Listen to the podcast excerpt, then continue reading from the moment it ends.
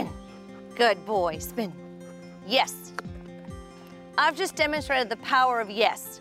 Yes is a word that highlights to your dog that they've performed the correct behavior, and because of that, they're going to get a treat.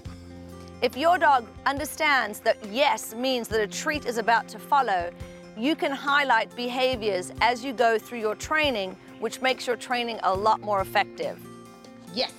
It's going to take you about a week to establish a good understanding of the word yes. Yes. For about a week, you're going to have to have treats in your pocket at all times when you're with your dog.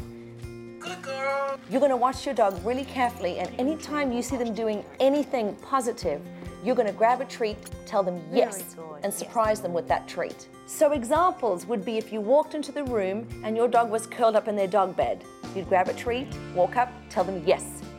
Or if you get to the back door and they happen to just sit on the way out without being asked, those are perfect opportunities to tell your dog yes and to give them a treat. The key to this exercise is to do it totally randomly so your dog is not expecting the treat. After about a week, when your dog hears the word yes, their ears will perk up.